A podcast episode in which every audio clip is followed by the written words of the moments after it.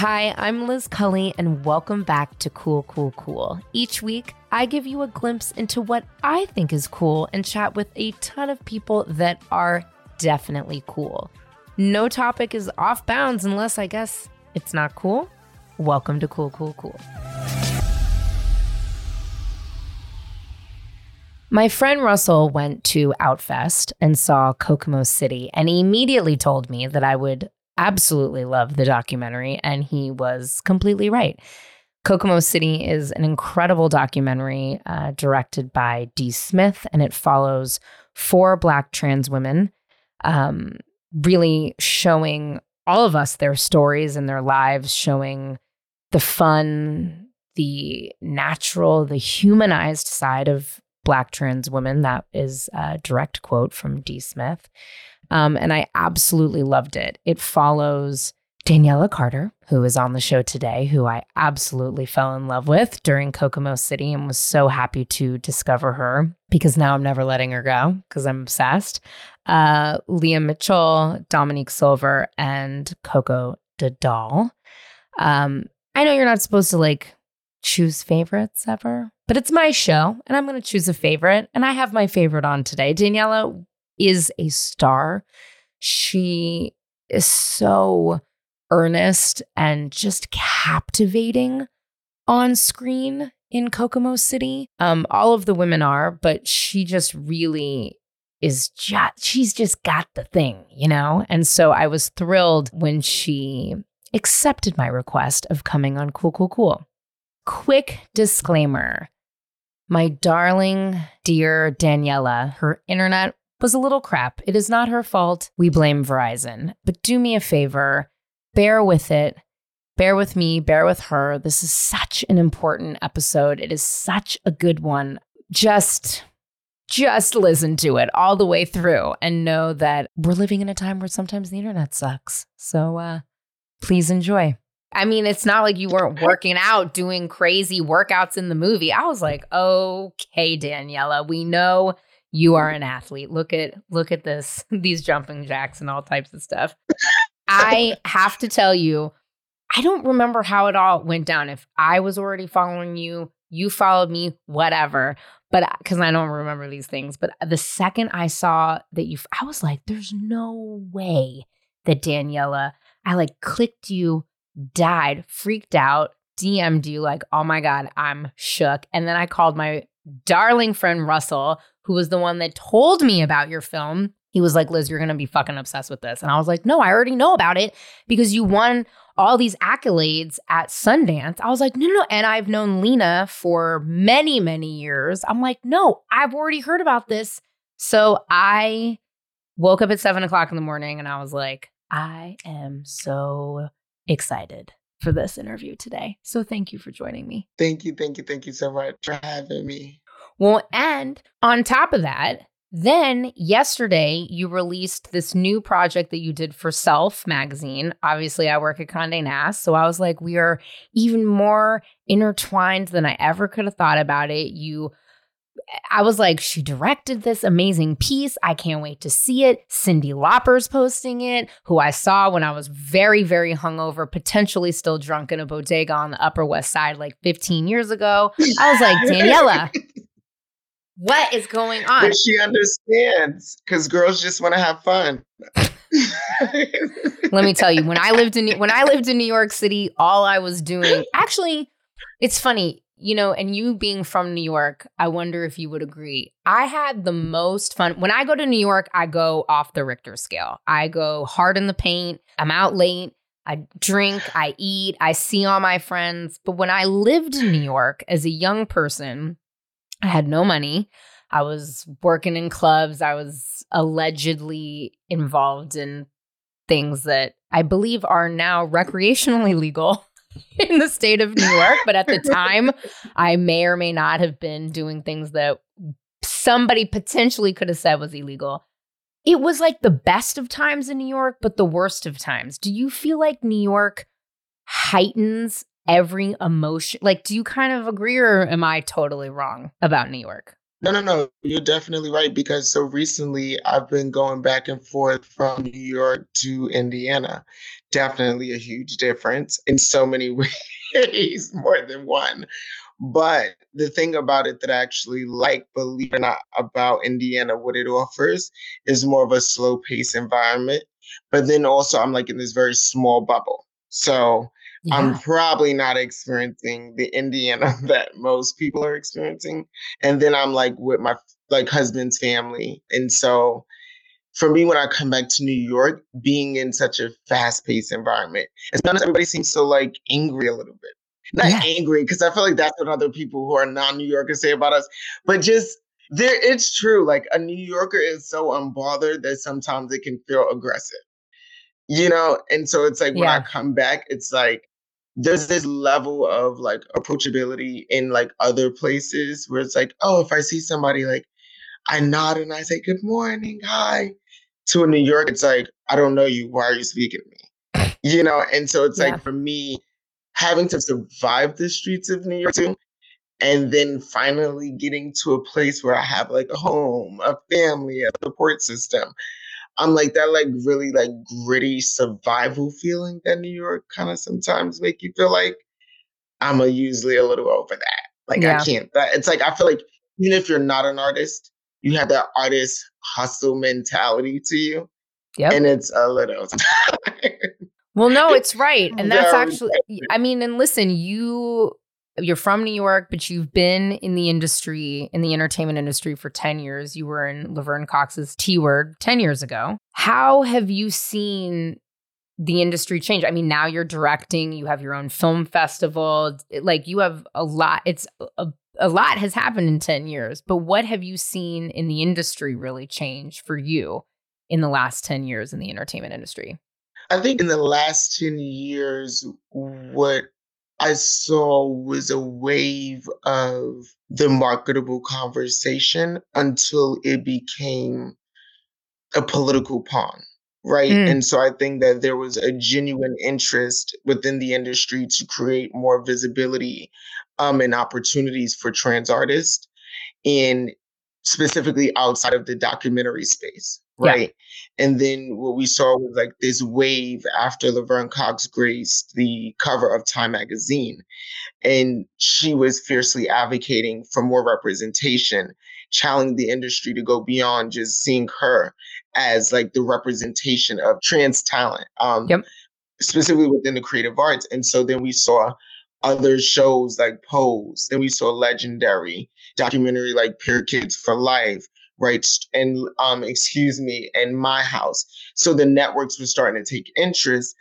But while there was certain positions that were being opened up, such as like them as the actors, we didn't see many opportunities behind the cameras. And so then, right, as the movement went along within the industry, it kind of went from Laverne being the representation to the opportunity of a pose show to exist, right? And so while I felt like there was a sense of advancement. I was reminded though of what exceptionalism looks like in the industry, right? Because for these women to even get access to that opportunity, they had to be the exceptional voice, right? right? They had to be willing in some ways to be the token, but an equitable token, right? Because it was like, okay, Janet was the first, but she made sure, right, to create a pipeline of opportunity within her representation so that way, right, like the cast of Pose would be the first of many, right? And I'm thinking specifically about MJ Rodriguez becoming the first trans woman to win a Golden Globe. And so what we saw was right, these women who, in the position of exceptionalism, as the people in the position of power, they fought not only for their opportunity, but for others. And for me, as I saw this movement taking the different, I want to say ebbs and flows, right? Mm-hmm. Uh, where we saw a wave of green light, then we started slowing down, then green light again of trans narratives. I think now, unfortunately, it's so much different because it's like the trans community is being used as a political pawn for the right wing agenda to say that somehow we are taking away women's rights or we're confusing people about what re- women's rights are. And so these media companies are afraid, right? Because it's more about capitalism than it is about real change in a sense of like at the societal level because capitalism don't really care about people it cares about the green right and how yep. can you take advantage of the most marginalized of the most poor um and so i think that what we see is now this scarcity of wanting to continue to highlight the narratives because of the political climate. And while i think that there is hope for this movement to continue within the industry of greenlighting more trans projects i think that you know, already with the industry's issues of like with the, you know, Writers Guild strike and the SAG strike, like they have so many more issues that unfortunately I just don't think that they're going to prioritize trans representation as an issue. And so what we'll see is that what we thought was this wave of opportunity happening for us, we're going to go back to the beginning of what felt like the beginning of time a bit, right? And fighting for these opportunities. Because for them what makes our narratives important now when so many people are going to get distracted by the politics of it right. not the humanity of the story that's being told you know and and the scarcity of having to take on politics within media in terms of narrative representation is something that we know historically they didn't want to do you know when you think about the civil rights movement when these activists started getting a certain level of visibility if they wasn't murdered then there was this demand that the media, right, started to tell the other stories more than those stories. So we didn't hear about the people dying at marches. We were only told the stories about the people who was inciting riots right. right at these marches. And so they wanted to control the narrative in a way where it felt as if it was like this very like neutral bipartisan in a way kind of platform but really it only centered white voices it only centered white experience and that's what feels like it's being threatened right now. And so we're still fighting the old white man in a position of power, asking to see value in marginalized stories. And right now they're focused on capitalism, AI being able to be a key source for them to be able to do that with. And so, yeah, I think this industry, with all the many waves we've seen with advancements and recognition, if anything, we we got in battle and we had a few wins. We, we get you're you froze right at the end. And I'm like, no, Daniella, keep going. Oh my God, your internet's going to give me a heart attack. I'm going to have a heart attack right here on the floor. It's not me, it's Verizon. So, girl. Fucking Verizon. Another white man just fucking us all up. Well, no, you make, I mean, these fucking white men. You you make a lot of really good points, and this is why it's so exciting to see you directing Daniella's guest book, which I want to get into a lot about your platform, which supports and amplifies BIPOC creators in this world. I think taking control of the narrative is really important. I think a lot of times in queer stories specifically, it's a lot of times cis white men who are gay, but they're they have the opportunity first before women and then you know women of color and then trans women of color like they are always a, a, a cis white mm-hmm. man regardless of their sexuality is typically more palatable to straight white people than anybody else. And so and that's fine and that's great but i think we can't have ju- and that's why i'm involved in LPAC which is an incredible organization that i talk about all the time where we're trying to get female identifying queer folks into office, particularly those of color. And that is why us women, especially white women, especially white queer women, have to start rallying around all women in general because we can't just rely on cis white men, regardless of their sexual orientation, to fucking speak up for mm-hmm. us because they don't typically. But I think that's why it's so important that you know, people are given the opportunity to tell their own stories, which is incredible that you're directing and producing now and that that has been your trajectory over the last 10 years. And I can't imagine what you have in the pipeline and what the next 10 years will be for you. In Kokomo City, what I loved is that it really felt like the presence of another of another, you know, of another white cis man wasn't there, kind of controlling the narratives. And I felt like throughout the film, you kept directly speaking to camera and really talking about your experience specifically, which I loved because I felt like you were talking to me, you were talking to other people watching it. It was like you directly in my eyes being like, no, bitch, you need to listen to what I'm saying. And I was like, Daniella, yes, I'm listening. I'm listening. I'm listening. I swear to God, I'm listening. But did you feel and guess what? And the amazing thing is, as you starring in this, you had a lot to you. Ha- you have this incredible ability for such a young age to like really see outside of yourself and your experience and everyone's experience. Did you feel like this was an opportunity? I know you were in the T word. I know you were in a lot of other projects. But did you feel like in Kokomo City you were able to really craft your own story and speak as clearly to the camera as I felt you were? So here's the thing. So when you say young, I think to anybody who is non-trans, I'm young, but in trans years, I'm a dinosaur. Okay, and fair enough. So fair I enough. I think like I've, I've lived quite a few lives. It feels yes. like, but I think one of the things for me when telling my story in Kokomo City, or it feel like I was speaking directly to you, is because I think it was coming from a place that, right, like since the T word, being, you know, 18 years old, 20 years old, 18 to 20 years old at that time when we were filming that, you know, I was just coming out of rape, like a rape experience. I was just literally, I mean, days, maybe, I think it was days or like maybe even a week out before the release of the T word. I had just got my own apartment. And so, so much of my life had just began literally days before the release of the T word.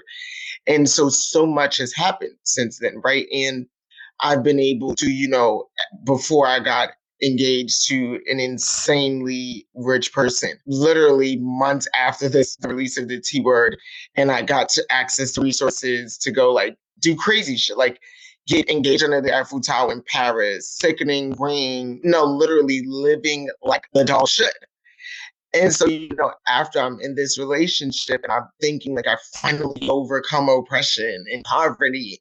And then there was this unfortunate event that happens that where we get separated. And so now I'm back to ground zero, back to living in poverty, back to no resources. And so I thought, what do you know how to do best? You bitch know how to survive, bitch. Like, if there's nobody else who knows how to fucking survive, it's you. So figure it the fuck out. And and girl, in New Mexico, I was the black trans little Oprah. Okay. Like it was very that energy. So I'm back to a place of confusion though right? And, and literally not knowing what to do. So I go to sex work. And here I am still being invited into certain spaces, right? Because of, you know, this accolade of being on the T word and getting to the TED Talk moment too. And I didn't really have the financial backing, right? Or like resources to keep up that image. And I didn't want anybody knowing that I'm like separated now and going through these personal issues. So here I am in a strip club. Here I am getting sugar daddies. here I am balancing sugar daddies, shaking my ass at night, right? And to continue and excuse me to show up for these opportunities. So by the time Kokomo City came, right? Like, and you know, I was at a place where after navigating that journey, excuse me, and then getting fed up with that. And I then put myself through a film program in Brooklyn and I asked myself, what is your calling? What is it you love to do? And there is something that is deep down inside of me that believes that once you've gone through rape 10 times, once you've jumped out of windows, once you've slept on the streets, once you've had to literally go and navigate what felt like every struggle in society to fight for your yeses, you say to yourself, What's my calling? There's something here, and that calling has to be you just simply surviving. And so that's storytelling. Yeah. Your ability to tell your story, but there are so many other people's whose stories are just like yours. Because what I know is I'm never the only one. And so I started to say to myself, okay, what can you do? So I'll go into producing. I get into producing, and then by the time Kokomo City comes up, you know, here I am now, like, okay, I'm at an ad agency. This is a project talking about sex work. And, you know, I am at a place where I can comfortably say, right, that I am destined for greatness. Not only because I have a job, but because I am committed to no longer live in survival. And so every person I meet will become the next tool and access point for me and my network to help elevate me out of this survival. Yeah. And that's what I did, you know. And so when Kokomo City came, it was a way for me to stand in truth, to stand in power, to say no shade to the white bitch, because I've been there. I've said it behind this bitch, whether it was me sucking a dick or using my white person's card, okay, my white partner's card. And I know that feeling. I know what it felt like to feel like the stripper girl, to feeling like the elitist black girl. And so it was time that when I had the opportunity to talk to both versions of not only myself, but of the women that I've encountered, the women that have, you know, somehow seen that because I'm able to access that space with them, deemed me enough, but could look down on the trans person who's experienced and who I am, right? I am that homeless black trans girl. I am that homeless black trans woman who lacked resource and opportunity. And so when I was able to realize that there's some type of power in that story, to be able to, in some ways, some would say, some people would say conform, but the ability to be able to exist within both communities, and I say both one at the socioeconomic level and then one at the cultural level, right? Of in that stark difference of it being whether you consider it upper middle class or wealthy, or simply just being trans and poor or trans and wealthy, right? That I knew that somebody needed to hear that it's okay for one to be the sex worker and surviving but for the bitch who's constantly always looking down on people in the spaces that is considered of prestige, of affluence, it's time that you get called out because bitch, you laid up, put up your privilege. And these people existing in spaces with you who use survival tactics don't deserve your shame, don't deserve your prejudice. Because, bitch, at the end of the day, the only thing you're using to access that space is money. And so if their money brought them to that space with you, regardless of how they choose to present themselves or what they have to do to get it, they deserve that. They deserve respect at the human level because they did whatever they had to do as a human to get access to that same place that you call equality. And so you're deserving of it one day. And so I wanted to challenge people to think about that, to give the mother who rejects, right, a child to the person in privilege, to the black community that don't even want to talk about the fucking issues that we all black, but we the same ones shaming each other, killing each other. Right? I'm not talking about black on black crime when the ways in which they have that conversation only includes black men killing black men. I'm talking about black on black crime of a black man killing a black trans woman, yes. of a black person killing a black trans person. Right? Like, because that in that conversation, the collective liberation is that all Black people just want to experience protection and freedom. And so when we're not having those conversations, when we're compartmentalizing them to be a woman's issue, a Black man's issue, a trans issue, we forget. And so that's what I was hoping to do when I looked in that camera for the white woman to feel called out and attacked, boots, and for the Black person to look inward and say, How am I contributing to the problem that I really want to be, in some ways, a part of a collective effort in challenging whiteness, patriarchy, to be a part of collective liberation for all of us. Well, one, first of all, your nails look great. So use all that. We have, we both have blue nails, which I love. Yeah. Um, no, but I think you did that. Listen, again, I am a cis white queer woman with privilege. You know what I mean? I grew up a little different. I'm from the Bay. I've had to do some things that other people haven't had to do. I work at Condé Nast. I can't identify with everything that you've been through at all. But what I did take away from it was exactly what you just said. When you were looking at me in camera and you're like, bitch, all these men are putting us down to like, we have to support each other. Oh, how many, how many straight white women haven't shaken their ass or done some shit to get to where they need to be? We've all done it. And I didn't take away from it that like men are trash, even though cis men who aren't open to re to evaluating their privilege they have some issues, but I don't, I'm not mm-hmm. out here mm-hmm. being like men are trash. Blah, blah. But what I what I can say is that it really irks me how women really don't always support women regardless of any of so many reasons.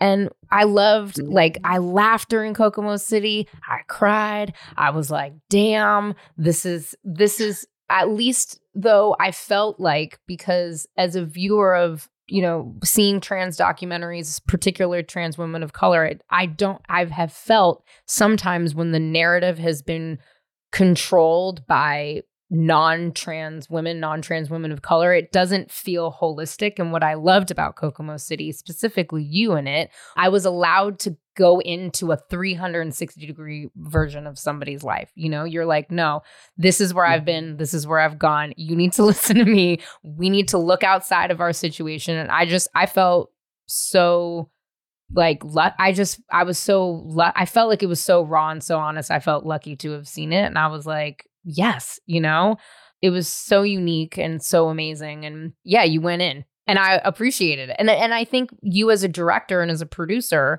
now filming that, like you said, you've had all these years, you've had all these different experiences, you've lived a million different lives. But I think you are an intrinsic storyteller, obviously, because I was like, somebody needs to give Danielle a show. I did come out of it like, shit, Oprah, you better be scared living in Montecito because nobody can know like, you know um tell me about what it's like now. You've told your your story most recently in kokomo city. I can't imagine that's the last story of yours that we will hear and i hope not. I um but you also are in a position with danielle's guest book to really show other stories and promote other people. When did you start that? And what has been an amazing moment that you've had since starting your platform?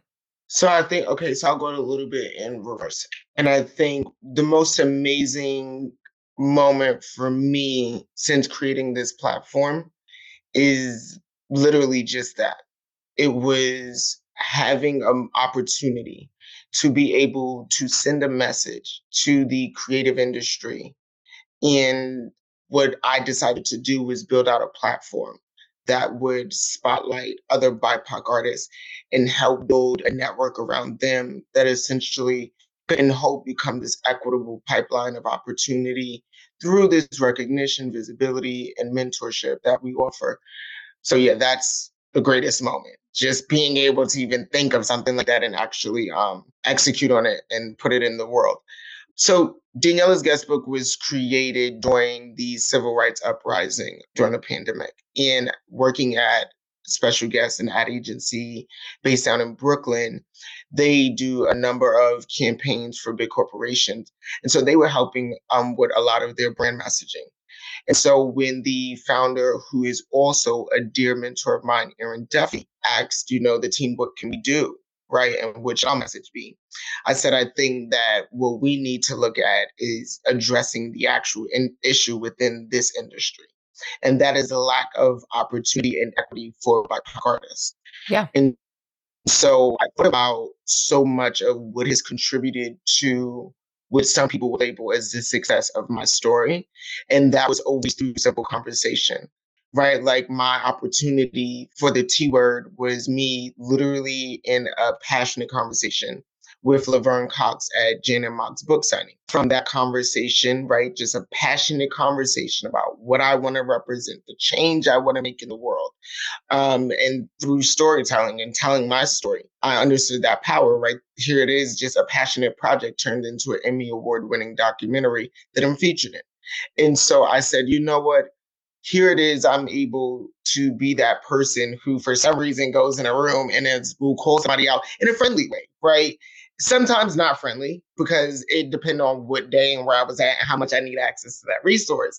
But I knew that like it was conversation. It was being able to connect with people, you know, of power and needed to do what I did best, which was start a conversation with people, connect people to people that they may have never known about, but see the same value that I see in this artist. And not only just in the project and its marketability aspect, but in the individual. And seeing like with a little bit more resource, with a little bit more support, we can see that this storyteller can help change the ways in which we have conversation about BIPOC people's experiences. And so I just knew that, like, girl, if you got a Rolodex, use it. Yep. And the pandemic, it was like, girl, what are you actually doing at home that you cannot have a conversation with these artists? Like, what are you really doing? I'm sure you painted Janelle's a few different colors this week. Your dog bowl is full, I'm sure. The cat is taken care of. Like your sheets are folded and washed. Like all you have is time to do is have a conversation. And we saw that people were doing that. They were hosting conversation. They were hosting these DJ nights. They were hosting these platforms and creating a space of celebratoriness to keep people sane during the global crisis. And so I wanted to create intentional, equitable conversation. And that's what Daniella Guestbook is, is a platform that is super intentional, even down to the way that we pair the spotlighted artists with the um, established industry expert. I always thought too, it would be cool that if this platform would represent in some ways that commerce in the industry, what would you tell your younger self? Right. And so before I go and I identify these artists, I get a list of, you know, industry established people together and I try to pair the creatives who in some ways have a lot of commonalities of the journey or in their story. And a great example that would be is that during our um, first cycle, the New York City Public Advocate joined us for spotlighted artist Brittany Franklin. They both are very public about having a disability. The New York City Public Advocate came from a background of theater and entertainment and then went into politics. Also West Indian. And our spotlighted artist is West Indian, has a background in politics, but went over into film. And so when you think about the conversation and how even if this established industry person is on time, time, time, structured schedule, when these artists and that established individual are paired, the conversation is so organic and yeah. so relatable. It goes beyond just, you know, that 30 minute time um, that we allotted, you know, that we, excuse me, that we built out for the conversation. I mean, conversation was only supposed to be 30 minutes, turned into an hour. And even had to restart the live because they were so into it. And so from those conversations, partnerships were built. Another notable thing that happened was that the director, Lucina Fisher, 15 years in journalism, when she crossed over to filmmaking, it's not necessarily that she would have struggled throughout her whole journey because she's a very talented individual, but it wasn't so easy getting placement, right, for projects or getting funding. And so we connected her to the CEO over at GLAAD, Sarah Kate Ellis. Not only did Sarah introduce her to the GLAAD network on the live. But then she also made sure to help and assist her secure the remaining funds that she needed to complete for the project, as then would even further to nominate um, the film for a GLAAD award. And so just even being able to give access, right, to artists that they may not have been given, um, that they may not have necessarily had before, excuse me, helps to amplify their work in ways that we know that unfortunately, right, it had to take the person with the access first. But when we remove ourselves as a person in the position of power and privilege or access, and we give the person who deserves that same access, right, that opportunity, they'll begin to be able to flourish because of the resources that the same person who sees value in me value in them. We've really just continued to force relationships with established industry leaders, production companies, you know, with top tier festivals, because I'm not in competition with them. I'm just trying to get them to see these artists that maybe they've overlooked and creating a less homogenous community. And, you know, and as we continue to do that, extraordinary things are happening for not only BIPOC artists, but for the ways in which we show up and invite community in. Um, yep. Because this cycle, we focused specifically on trans, and we had an incredible, successful night um, this past Monday at Noya House in New York City. I was able to put together a panel discussion with Dominique Jackson, Mila Jam, Nyla Moon, um, Leo, I don't know how to pronounce his name, and Leah, don't kill me if you see this, but he is the lead actor in Mutt um, that is actually out now. And, you know, I put together a conversation that just had, you know, talks about the challenges, the progress, and diversity impact, specifically as trans artists. And I never in a million years in starting this platform, but I think that people would fly all the way from New Mexico to attend this event, that people from Toronto would be at this event. And they were. And people flew in and we had a packed house and we had two of our spotlighted artists there. And so I am filled with not only so much excitement about what Daniella Guestbook offer, but I'm filled with excitement and joy. Try to keep it cute because I definitely don't want to cry. Um, is knowing that I remember what it felt like just wanting to be seen so bad, right? Like so bad. I remember that if it took somebody who I felt is established enough, you know, to see me and to see the value in me, that that's all it took. And to think that, like, in the smallest way, I'll never take credit for somebody's talent or somebody's career, but in the smallest way, if Daniella Guestbook is serving as some type of platform, be an opportunity for BIPOC artists in ways that I didn't have, and me seeing the impact, I've done enough already. If I only got through two cycles, I would walk away proud of knowing that I gave people a yes when the industry kept giving them no's. Ain't that the goddamn truth? I also I could go on a tangent, girl. I love it. I mean, trust me, I've seen. I watched the movie. I saw. I was like, uh, just give. I was like, give her, give her the, give her the stage, ladies and gents. Give her the stage. But you know, it's interesting. I, I think there's so much power in giving over your power.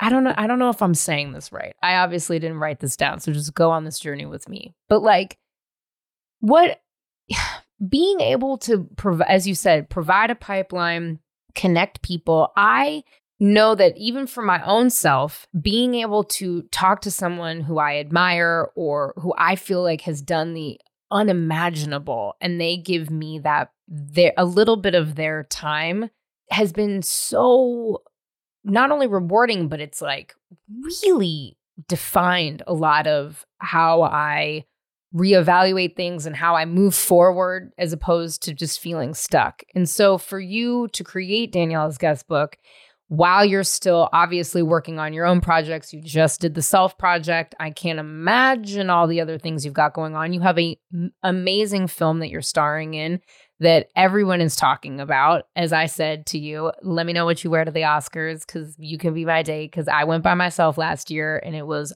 the I, it was amazing, but I was like low key in a corner, being like boop, boop, boop, on my phone, trying to like. talk to somebody so maybe you and I can be each other's. I mean, I know you got a fine ass husband, but maybe if you don't get a whatever, maybe I can tag like, along. Girl, can I? No, I'm like we could be a throuple for the night. Trust. Okay, great. I've been in I've been in many. It won't be my first. I could I could lie I could lie to you, Danielle, and say you were my first, but that would be a lie, and I'm not a liar. But yes, I would love to be your thruple, um, part of your thruple at the at the Oscars. But I do, I think it's in, it can be incredibly rewarding to do that, and I think it's it to build a platform like that is no easy easy feat, and so I think it's incredible what you're doing and I I can't wait to see what what comes out of it. How can people support Daniella's Guestbook? How how can they support you? I know you just have the new uh, work you've done with self. Obviously, there's Kokomo City, but like, what can people do to support you and trans artists as well? So I think specifically for me, what it would look like that I think it scales in terms of what the partnership or collaborative opportunity would be. So if you want to specifically invest in, you know, me being able to spotlight artists, then we would discuss, you know, a sponsorship package where obviously a lot of that has to do with marketing and would be a more in-depth conversation. So it'd be better for us to connect one-on-one. And then that way me and my team, we would be able to, you know, have that conversation and then gauge what your support would look like.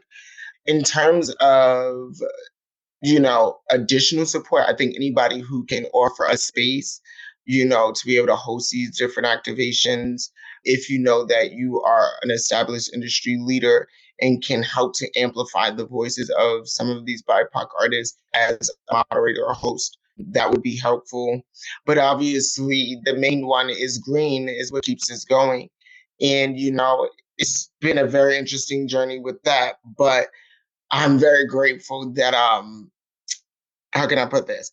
Is that I prioritize not making my activism performative. And what I mean by that is that not just social media facing or just within certain social groups.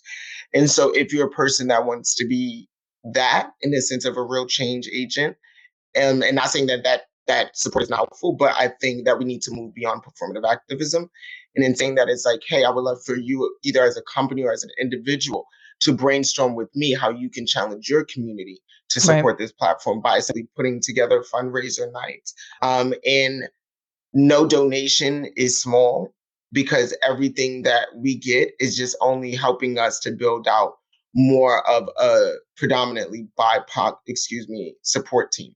And it's a lot of different components to this, um, elements, excuse me, to this platform, whether it be when we're hosting in person events where it's hosting the conversations on our social channels, trying to get project managers. And so most of this has been funded by GLAAD and the ad agency um, as a strategic partner. And then the other is just me doing the artist hustle and trying to get it out there to people in my network and get those small donations. So everything really does help.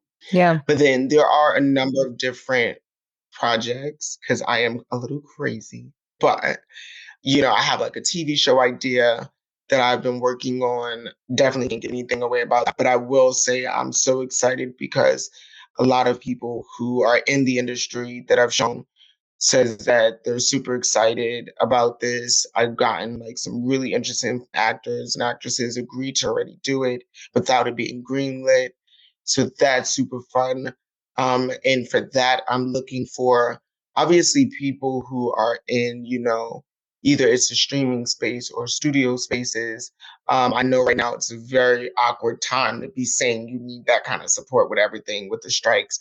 But as an independent person, this I could see this being an independent project and potentially getting independent film, uh, independent distributors. So I also feel like, listen, we are all living in this double strike hell basically. I mean, my life, it's so funny. Last week I was in Montana not quite Indiana, but maybe same, same. I felt a little fish out of water. I was like, ooh, okay, you know, no internet. I was like, all right.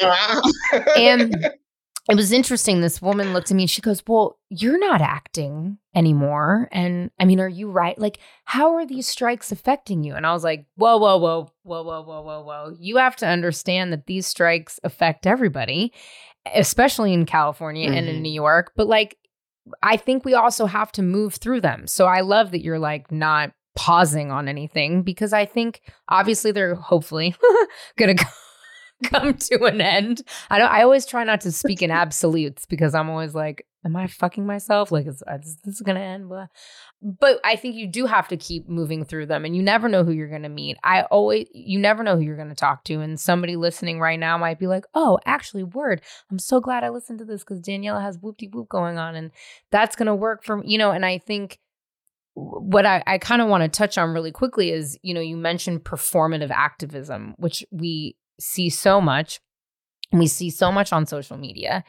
And we live in this really selfish, kind of self centered place uh, because the internet and mm. Instagram and TikTok have taken up so much of our lives. And I, I thought about it and I was talking about you to my friend Russell before we recorded because he is a big fan of yours. And I was very excited to do this interview. And what we both took away from watching you on Kokomo City specifically was how much you you and the and what you talked about was so not self-centered and not self-focused. And I think it's so indicative of you creating Daniella's guest book.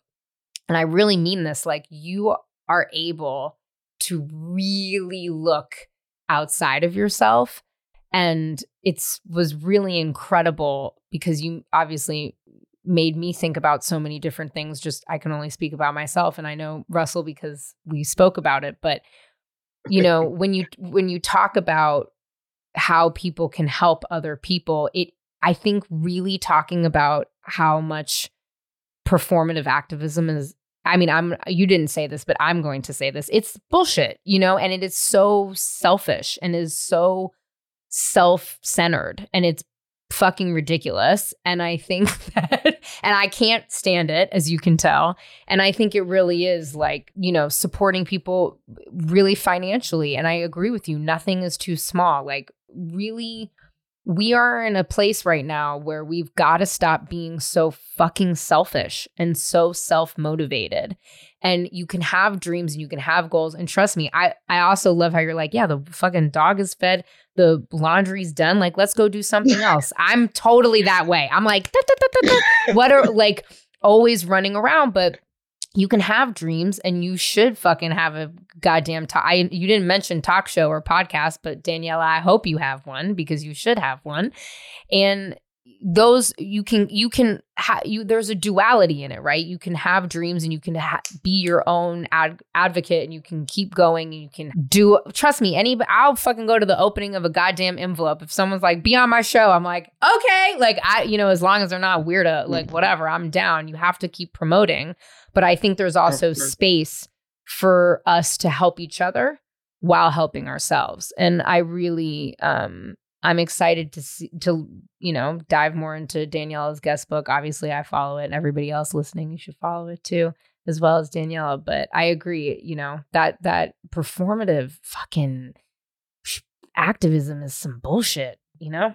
And you want to know what's been what's been challenging for me too, and the reason why I call out I call it performative activism is because I literally think about too like a lot of these people who's showing up in these spaces who are, you know, taken in the Kokomo City narrative. It's a part of an echo chamber, right?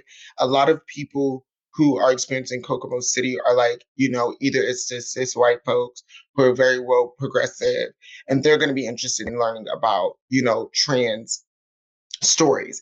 But then when I specifically the cis hetero white person, right? But I think about how like they don't think to take those stories back into their actual communities. Yes. Right.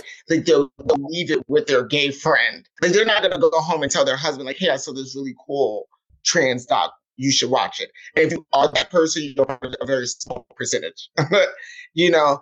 And so it's like for me, the performative activism too, it's for the last three years, you know, especially during the civil rights uprising, we had these conversations about the importance and the need of equity for the Black community, for Black trans people. But we haven't seen a rise of Black queer people being hired by these corporations. Correct. Right. We don't see any representation in, within the company. And so, even though while it, it can look like opportunity, we have to be mindful that visibility, right, and DE and I is not real change. like once like when you're dealing with companies that's only checking off boxes you know and is not like actively like in like enforcing certain practices like making sure that we don't have one black person in the company we don't have one black lesbian in the company one mm-hmm. black person with a disability or like one lesbian like we need to stop allowing them to let us just be a checkbox right and and I feel that as a trans woman of color, because while being on this tour, you can't imagine how many people have said to me, right? Like, you're a great speaker, you're a phenomenal storyteller. You deserve to be out there telling your story. And and I'm not gonna say everyone I've met, but they would tell me their title. And I know they were in a position where they could have said, Hey, I would love to invite you in for our next conference so you can educate. That didn't happen. It right. was best of luck in your journey.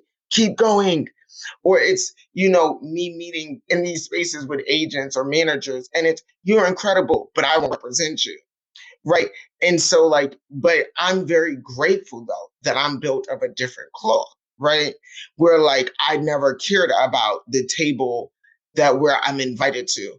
Bitch i will pull out my little imaginary like folding table mm-hmm. with my folding chair and I will build my own table, my own chair, invite people who want to be a part of it genuinely to elevate and uplift me. or elevate and uplift any cause or initiative I have going on. And so, like, no, I'm not even concerned about performative activism anymore because unfortunately, it's something that's so easy to do because it only lies in the power of a share button on Instagram. So you can make yourself seem like this great ally, this great community leader just by getting following, but don't mean that you actually will show up beyond your following. And so, you know, and that's why I've always known that, right? Like the issue is us not seeing each other and especially those who are still in the margins of society as enough when we just get a little bit of opportunity. Like instead of gatekeeping it, find ways where you don't feel like your position is being threatened, but you can build a network around those artists who need the support to get to where you are in a way that doesn't threaten your position. But so many people are so afraid to do that because it's oh somebody might get they might be better than me and if they are and if they're qualified allow that person who can lead the movement to where it needs to go you know because exchange of power if the collective goal will be met Ain't that the know, fucking truth? And listen, really it, right it really, it really, really is. It just the it really is. Okay, I have one last question because I know I've taken up a lot of your time on a Friday, and it's a silly one. But is there any celebrity? And also, I don't know how much you've like listened to me or watched me. I always say, don't meet your heroes. Celebrities are monsters. Everybody knows. I think we put them on a pedestal for no reason, but it's always fun has there been yes. like a fun celebrity that's hit you up that's been like, I love the film, I love you, or like, I mean, Cyndi Lauper is a real flex. I have to tell you, that's a real New York like flex. But because it's random. I mean, it's like amazing, but it's like Cyndi Lauper, like what a fucking legend. Anybody else that you're like, oh, that's been kind of fun. Do you not know the backstory? I don't think so. You don't know the backstory of actually me and Cyndi Lauper? No. You didn't meet her in a bodega, borderline drunk 20 years ago, like me, or what? No. You're like, what? I was no. eight years old. So Get out of here. actually, I met her at um I met her back in 2014. I met her and Nancy Pelosi at her 40 to none summit. And I was one of the guest youth speaker. Then it was so funny how we would just keep running into each other. But I was also um affiliated with her organization on True Colors um, I think now to rebranded as True Colors United. So I would do a number of different events, right? And I would see her, like literally, I kept running into her, and I saw her like the Logo Trailblazers Award, and then I saw her because they invited me to speak at her Beacon um theater concert with Laverne Cox. Um, when Laverne Cox was hosting, excuse me, this was all around the T word, and I was backstage with like all the different like performers and everything, and then shortly after that, I ran into her again. Girl, no shade. I really kept running into that lady so much. I was just like, it got to a point where, like, at first it was like, "Hi, Cyndi Lauper." So, like, what's the tea, girl? I'm not even joking. Um, but then it was so funny, and I just said to somebody yesterday, I said, you know, the universe is so funny. And I think about all those like little small things that were happening. Not small, I can't believe I just said that about Sunil. Don't kill me. But like those moments in my life when things are happening, you know, and I didn't really understand at that age why the hell I'm here, you know, in this space. And I'm going to be, this is so bad. I had no clue who Lauper was in. I knew the song "Girls Just Want to Have Fun," but I had you've no lived a lot like, of lives, Daniella. You lived a lot of lives. However, age wise, you're a little younger. I am even a little. I'm not like a. Actually, Cyndi Lauper was like prime my childhood, kind of. But like age wise, on the planet, it kind of makes sense. You know what I'm saying? give yourself a little. No, of course. And I grew up super religious, so I could tell you any gospel hymn like mm. I can give you a good old gospel hymn, but even when it comes to like R and B or pop culture, were they not letting you listen to Mary really Mary other than Christian music? Kirk Franklin, Mary Mary. I did, they? yeah. They let you listen I to did. Mary Mary though. Lift shackles off my feet kinda, so I can dance. That's a that's a bop. Yes. We even want to talk about the song yesterday, and you know, Blessed mm-hmm. Assurance. See, like I could go in on some gospel music, and so okay. That in itself, and so it's not. It's not like it's so funny because I was just on my friend. I was like, "Who would have thought the day I remember standing there in the summit and everybody was going nuts for Cyndi Lauper, and this abandoned, foster care, surviving on the streets as child. It's just like, why are they praising this white woman? What is wrong? And this person's like, you don't know who she is. I'm like, no, girl. I'm like, I know this no shade to her, but I was like, I know this old white lady because I was like, she's always on the news going off about politics, Dad. Nancy Pelosi. And so I was like, yeah, I get her, but why is the white lady over there being praised? And then now learning about, I know who she is because I had a lot of shots of whiskey and screaming to the top of my lungs how girls just want to have fun. and, you know, but I was saying to myself, like, who would have thought, right? Like, had I not jumped out that window to liberate myself as a trans person, had I not stayed on that path with, you know, being so committed um, to tell my story, because I just knew there's no way that I survived all I did and there wasn't something there to even meet a person who at a time in my life completely ignorant, right? No clue who she is, no clue to her power. But again, it was me showing up with passion, with purpose, right? That now I can look like 10 years later and say, that's why she's sharing it. Yep. Be, you know, it's a great piece, but it was meant to be. That it, you know, that that moment where like you not knowing was a part of this divine purpose for you to know someday. And I'm just so grateful that like, you know, today I can say that she knows not only of me, but she's in some ways have been a part of my journey in helping me become. And that is always going to be a pinch me moment for me. I mean, I, I may even it. do a shot of whiskey tonight in the name of girls just want to have fun. had one for Cyndi. I love it. one to have one for Cyndi. Let me tell you. Wow, I love it. Um, I adore you. Thank you for doing this. Thank you. Thank you, you are, so much for having me. And so much love to you. And tell Russell I said, what's good? I will tell Russell. He'll die. Literally, he was like, you call me right afterward. Russell is amazing. Russell is um, an acupuncturist. He is a writer. He he is a special person that has been put on this earth to oh my I don't know. I feel lucky every time I talk to Russell. And Russell, you would love Russell. When you come to LA, when you come visit me, you'll meet Russell. Much love to you, Russell. Make sure you follow Daniella's guest book. Make sure you follow Daniella. Um, please go watch Kokomo City. It's streaming now. It's incredible. Um, I'd be remiss if I didn't mention that Rashida Williams, um, also known as Koko Da Doll in Kokomo City, was murdered before the film came out um, in theaters, which is, you know, just incredibly tragic and sad and disheartening. Um, and, you know, I think it's incredible that we celebrate this film to see her and see how beautiful and and, and funny and thoughtful and smart she was. Um, and it's ever more important that all of us, especially women, support all women, in, inclusive of Black trans women, especially. Um, they are being targeted at disproportional rates. And I do believe that it is all of us that has blood on our hands when we don't support the people around us. And so I just wanted to make mention of that, not to end on a terribly sad note, but I think we do.